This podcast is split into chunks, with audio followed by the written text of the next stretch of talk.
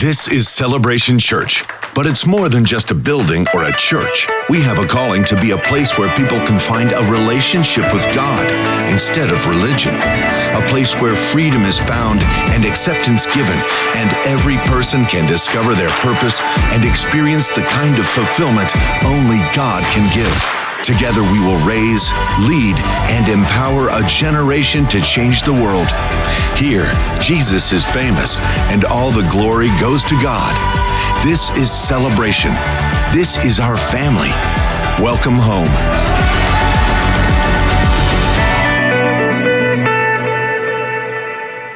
Hello, everyone. Would you please stand with me as we recite together the Apostles' Creed. This is our statement of faith and what we believe here at Celebration Church.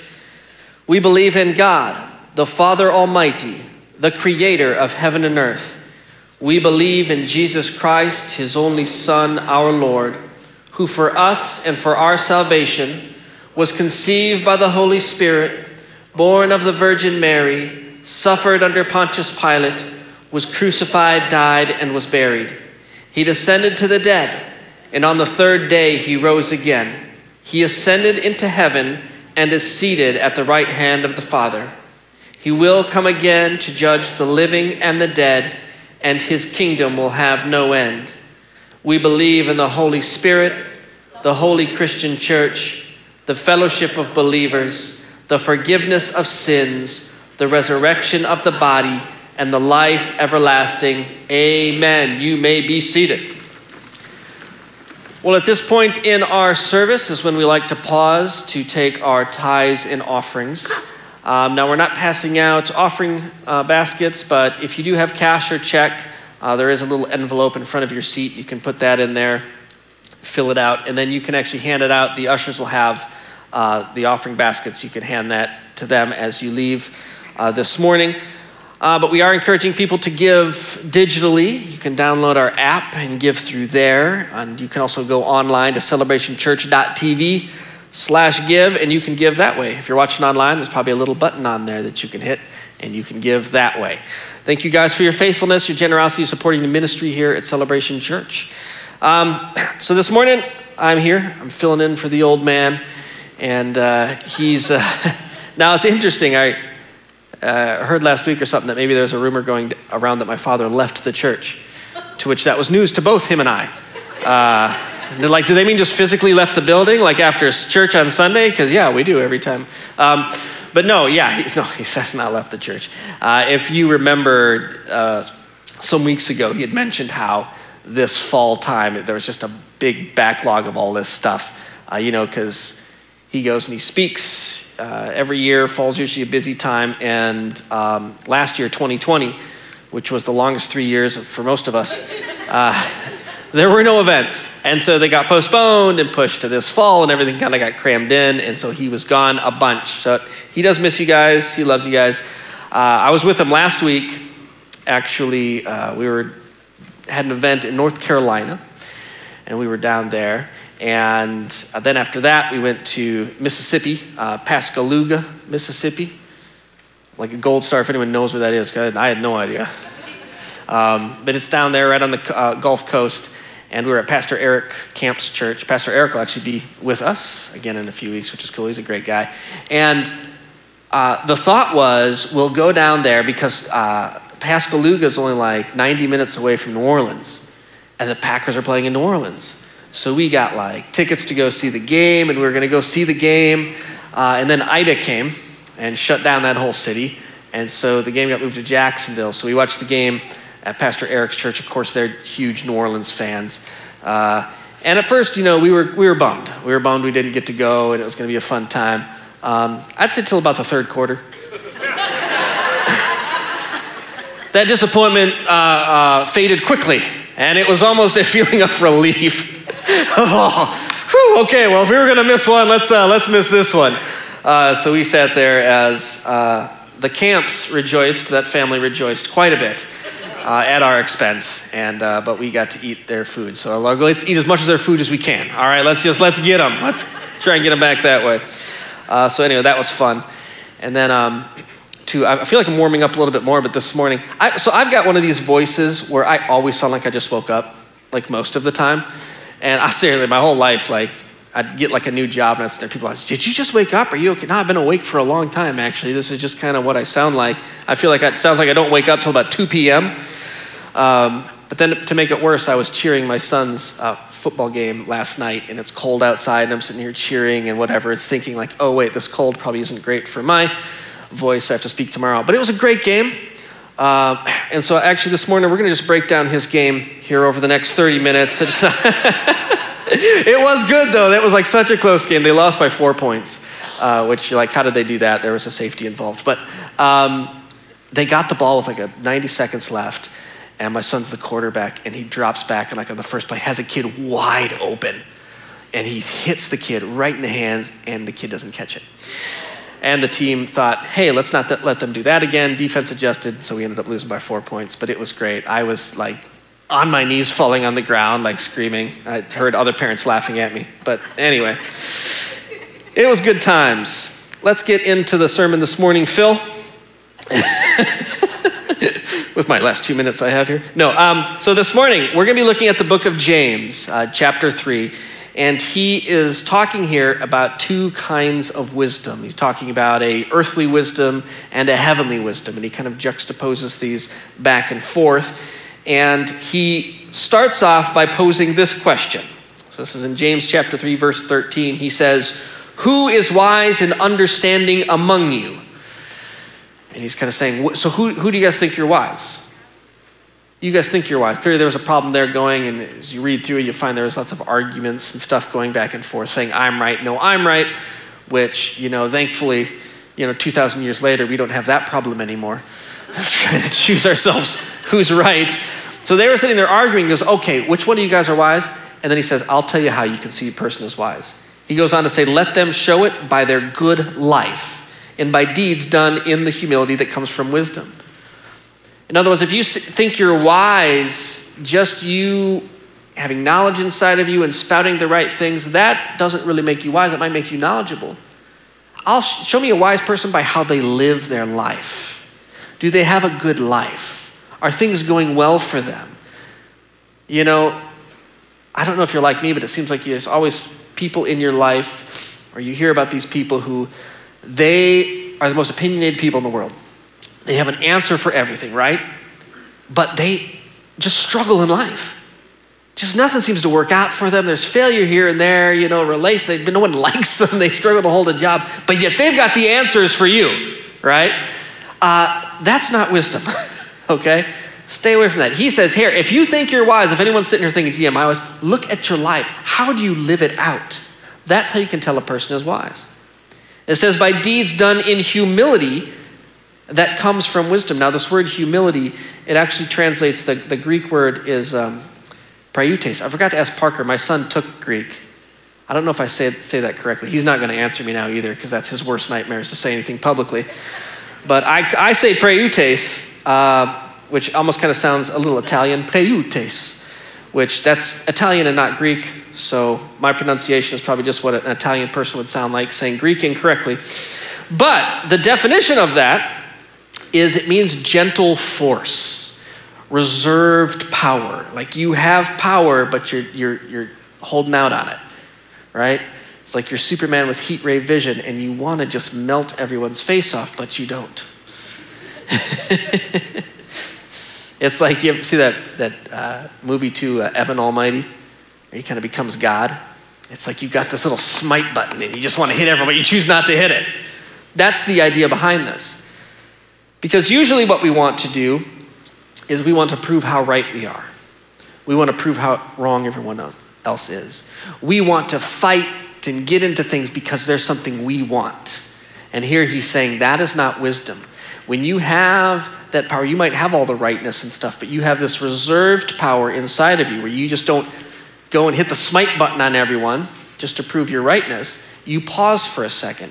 And the thing that he says here is this kind of humility, it comes from wisdom and the wisdom that comes from God. You know, this is something that begins with the Lord's inspiration and finishes with his direction and his empowerment. It's a virtue that can only operate through faith. This is something more than just us. This is something more than just getting knowledge in. This is something that we get from the Lord. You know, James says, uh, earlier in his book that he wrote, wrote here that anyone who lacks wisdom to ask for it, you know, and God will give it. And it's something that comes from God. And so that's how he sets up this idea about wisdom. Now he goes on to talk about um, these two kinds of wisdoms. The first here he says, But if you harbor bitter envy and selfish ambition in your hearts, do not boast about it or deny the truth. Selfish ambition. Again, most of us, we want to do things based off of how does it affect us. He says, Such wisdom does not come down from heaven, but is earthly, unspiritual, and demonic. Ouch, okay. Now, the definitions here that he kind of lays out of this is uh, first of all, look at this one unspiritual. He says, okay, this kind of wisdom is unspiritual, the kind that's just selfish and it's for me. And, and this unspiritual, this, that, that Greek word actually um, translates to describe animals that are only concerned about their survival. It, it has the idea of being controlled by emotions or what feels right. But just because something feels right doesn't make it right. Amen? But we operated out of that. We feel so strongly that there should be something and we should do this because I feel it and my feeler, you know, just needs to be right. So when you get upset at someone, you feel that they're wrong and you just want to get into them, tell them how wrong they are so you can feel better about yourself, you just hammer into them. Why are you doing that? That's not how you're supposed to do it. What are you being? Are you stupid? La, la, la, and just lay into them. You're not helping the person, you're just helping yourself. You ever know someone like that? Where they can't wait to jump on the person that's doing something wrong and point it out? Someone messed up. Yeah, look at them. Yeah, look at them. They messed up. They're not adding anything, but what they're doing is they're making themselves feel better. And this feel stuff, it gets us in trouble all the time. You know, we, we talk about it, we go and we speak with couples about marriage key to a successful marriage is not always being honest with how you feel. If you always operated out of how you feel, you'd kill each other. You know? And some people just say, well, no, I just have to be honest with how I feel. And so you just vomit everything on top of them. I think this. Ah, I don't know. My marriage sucks. Stop living off of everything that you feel. Now, the problem is, is we tend to surround ourselves with people who feel as incorrectly and think as weird as we do about things. And we love to go to those people and share with them our problems because they pet our little feeler thingies. And we're sitting there and they're like, Well, I feel this person did this. They go, Oh my gosh, that is so awful. Yeah, you need to tell them. Oh, I, I wouldn't take that at all. Yeah, you're right, you're right. They're just giving you awful advice and it doesn't work out. And this is nothing new. We can look back in uh, the Old Testament. We can look in First Kings. There's a story of this king. His name's King Rehoboam. And King Rehoboam, he is the son of King Solomon, the wisest man to live. King Solomon was this great king. He's passed. So here's King Rehoboam. He's the young guy, he's the new guy, he's in being the king. And he runs into his first big problem. And he has something placed in front of him he has to figure out. He's got these people, they're they're kind of asking for, you know, they, are uh, servants of the king, and they're kind of asking for a reprieve. Hey, the king was kind of, your father's a little tough on us. How about you give us a break here? And so now he has to figure out, well, how do I respond to the situation? So it says here, 1 Kings uh, chapter 12, starting in verse 6, it says, Then King Rehoboam consulted the elders who had served his father Solomon during his lifetime. So these are the old dudes. They've been around the block. They've seen a few things. They've proven themselves wise. So, yes, it makes sense to go and ask them, right? So he does. He says, How would you advise me to answer these people? And so these wise men, they replied, If today you will be a servant to these people and serve them and give them a favorable answer, they will always be your servants. In other words, listen, if you give them a little grace, they're asking for a little grace, just give them a little bit grace, just back off a little bit, you will actually create a relationship with them where now they, you will have a relationship and they will be your servants forever, happily. But the young king, that's not what he wanted to feel. Because he's the king. He can do whatever the heck he wants to. He has all this power. And someone, first thing, someone comes and says, Hey, can you give me a break? So he's like, I don't, I don't know about that. So it says in verse 8 Rehoboam uh, rejected the advice the elders gave him, and then he went and consulted all the young idiot men who had grown up with him and were serving him. These are his buddies. They all think like he thinks. And he goes, What do you guys think? What's, the, what's your advice? How should we answer these people who say to me, Lighten the yoke of your, that your father has put on us? Well, these young men who had grown up with him, think just like him, replied, Well, these people have said to you, Your father put a heavy yoke on us, but make your yoke like your, uh, our yoke. Lighten the yoke your father put on us. that was me reversing. That was kind of good. Make our yoke lighter. They say, Now tell them, my little finger is thicker than my father's waist. I didn't know what that meant first service. Uh, Becky and her wisdom and research, she and found out what that means. Uh, I can't say it here in church. Waste was a nice word there in the general area, but that's not what they were referring to, which made me giggle. it's basically saying, man, you ain't seen nothing yet. You need to tell them, my father laid on you a heavy yoke, I will make it even heavier. My father scourged you with whips, I will scourge you with scorpions. I don't even know how that works, but it sounds painful. So the young guy said, Man, forget those guys. You're the king. Show them who's king. Yeah, you're right. You're right. And he had the right, right was on his side. He had the power. He's the king. He can do what he wants to. These people say to repeat, I'm not going to give you anything. I'm the king. You follow me. You do what I tell you to do. So he listens to their advice. And if you read on, you find out that that did not work out well for him. You know, just because you're right doesn't mean you pounding people over the face with your rightness wins the day. This he was operating out of his own feelings. He wanted to do that because that made him feel better. It was all just about him, him, him, him. And he was not thinking about the people in that relationship. And this is something we do too often and we get ourselves in trouble. And you think, but I've got all this knowledge, but I got all this stuff. Yeah, that doesn't make you wise. Wisdom comes with this humility, this reserved power. And if he would have gone in there and say, I have the power, but I'm to give some grace, things would have been different. So you got to watch out for that unspiritual, that just making it about your how I feel. Then here in, in verse uh, 15, when he says, this is kind of wisdom that also is demonic. In other words, it comes from the devil. And that's harsh language. You know, as, as you read through this, you make it, you could take it as, you know, he goes on to explain, you know, be peaceful in this and don't do this. You think, oh, okay, I just need to, you never need to say anything abrasive or anything like that. Except the fact, if you read James at what he's saying here, he is in these people's face.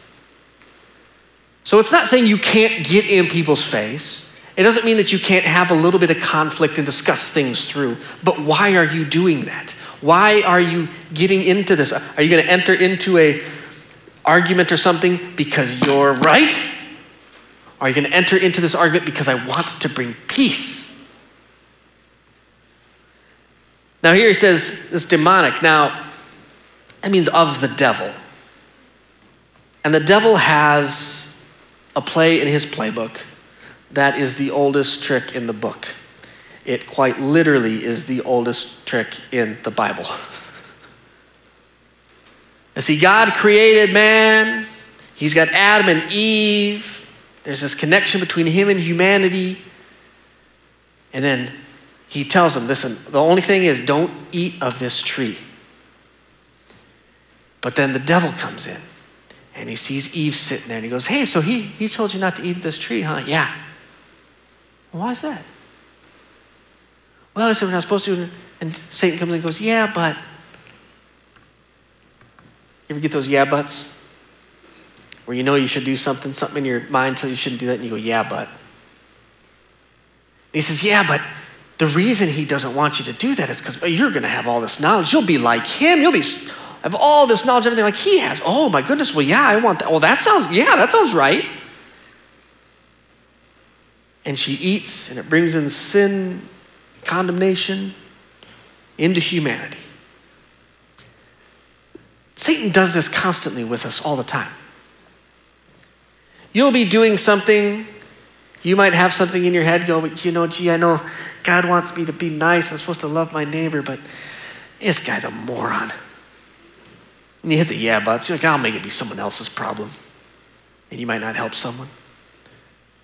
Know, scripture tells us how we're supposed to treat our spouse. It says, husbands, you're supposed to, you know, love your spouse like Christ loves the church. Which means Christ covers our sins. He died for us. Are you quick to forgive your spouse? Do you cover the sins? Or are you sitting down writing every single one of them so that when you have that argument, you got lots of ammunition? You go, yeah, but you don't know my wife. no, the yeah, but that's not God, that's the devil. You got to watch out for those yeah, buts. They get us into trouble. And listen, there's things that people straight up know. I mean, you know, one of them is, and we run into it a lot, especially dealing with marriage and young married couples, where they grow up in the church, they know the scriptures, they console them, you know, consider themselves Christian, and then you find out like they're living together, sleeping together, and you said, you know, the scripture says not to do that. Well, yeah, I know, but I get the world doesn't have a problem with it. I get that it's socially acceptable. I understand that. But where do you think that thinking comes from when God is saying one thing, but then you go, yeah, but? It's as James describes demonic. That's of the devil. Don't be doing that. Don't let him trick you with the oldest trick in the book. Amen? Amen. I gave myself an amen because I wasn't sure if you were there with me. Either way. you guys are a little more awake, though. Always the second service. There's not quite as many of you, but you're like twice as loud and vocal as them. I don't know. Apparently, everyone's just so holy and somber in the first service. There. Anyway. I kid, I kid. Okay, where am I? Uh! My iPad just did something weird. I'm there, I'm back. Here we go. Verse 16. For where you have envy and selfish ambition, there you find disorder and every evil practice. He's saying when you operate out of this, you're just operating for yourself, you are not bringing peace, you see disorder, you see chaos. All right, in verse 17 now, he's talking about what wisdom from above looks like. He says, But the wisdom that comes from heaven is first of all pure. That means you're not in that wisdom. It's not about you, it's pure. It's given through God. It's when you're just submitting yourself fully to Him. It says it comes from pure, and then it's peace loving, considerate, submissive, full of mercy and good fruit, impartial and sincere. Peacemakers who sow in peace reap harvest of righteousness. And again, this peace loving doesn't mean that you just avoid every single conflict, but peace loving characterizes our ability to get along with others. My friend, if you're the kind of person who just constantly can't wait to look for a fight, that's not wisdom. You're not being peace loving. Now, sometimes, again, like I said, to bring peace, you got to get in and have conflict. I understand that. But are you going into that conflict and you know, you know what happens? You know, because we all do this. Right, before you get into an argument, have you ever like prepare your arguments like you're a lawyer? Right, we all do this. You sit down and you've got, you know, here's what I'm gonna say. I know here's how they'll respond. So let's prepare and let's do this. Let's pull up this whole thing from behind. This is a great little ammunition. And you build your little argument. Are you building that argument so at the end of the day, some imaginary judge will go, You're right. Or are you building that armor? Are you going through that because I need to connect? We need to have relationship. I want to bring peace into this ultimately. But that's no fun. because I'm so right sometimes. And if they just could understand how right I am, then all things would be better. But what does it say when you do things out of selfish ambition? It brings disorder, it brings in evil. As opposed, wisdom from above, peacemakers who sow in peace reap a harvest of righteousness. Start doing things thinking about peace. Instead of going in and you see something going wrong, maybe it's out, you know. It could be in, you know, work or different things like that. Now, some, some people, they have uh, in their jobs, you know, you go in and, and your boss drives you crazy things happen. You can't stand being there. The common thought is to, you know, the, the take this job and shove it is what is praised here, right? Yes. The problem is, after you take that job and shove it, now you don't have a job. And then you're coming in and asking for God to bless you financially. it doesn't mean you can't go find another job or something, but maybe you have to do it a different way, more of a peaceful way. Say, but that's not fun because I want to leave with my boss knowing what a jerk I think they are. Giving them the single finger salute as I storm out of the building. Yes. What does that bring? Disorder and chaos in your life, and now you have no money. Doing things for yourself are not always the best. What's the best to do there? Is using the preudes, the reserved power. Hold on a second. In chapter 4, it says when we submit ourselves to, uh, talking about submitting ourselves to God, in chapter 4, he says, What causes fights and quarrels among you? Don't they come from your desires and the battle within you? Because, see, you're all dealing with stuff. It could be insecurity. Listen, all of us in here are insecure about something. Guarantee you that. And when those insecurities come in, we fight back to protect ourselves. But we have to be careful in doing that because we will just reap chaos. And it keeps happening. Here he goes on to say, You desire, but you do not have, so you kill. You covet, but you cannot get what you want, so you quarrel and you fight. You do not have because you do not ask God. And when you ask God, you do not receive because you are a selfish little jerk with wrong motives. And you, oh, different translation, uh, that you may spend with what you have on your own pleasures. And we see this when we're just left to our own devices, when we're left to what we want to do, we just, it's easy for humanity to devolve. I was talking about in the first service, you know, just look at social media, which was designed to bring people together. Like, remember, even back like with MySpace, we all started with a friend. Do you remember his name? Tom. and what a great idea. And you get on, you get on Facebook and you find out all these friends. Great. And now I've got like 300 something people who I don't know half of them are, but they're my friends. And it should be friendly, but then people start posting things about what they think. You know, like I like boxers over briefs. You would think, well, that's an odd statement, but then you'll follow through that thread, and at some point, someone's threatening to kill someone. well, that devolved, that escalated quickly, but that's what we do because we're all about uh, me, me, me, me, me. So James gives us this. He ends it with this. He says, So what you need to do is you need to submit yourselves then to God. Say, God, you take control. You need to resist the devil, and he will flee. Come near to God, and he will come near to you. Because, guys, guess what? God did this for us. We talked about in Genesis, we sinned against him, we wronged against him. He had all the right in the world to hit the old smite button. Zap! Let's try this again, you little nitwits. But he didn't do that. He chose, he got the small group of people, like, let's see if we can get these people right long enough. I'm going to send my son, Jesus, to die on the cross for these people who they're the ones that messed up.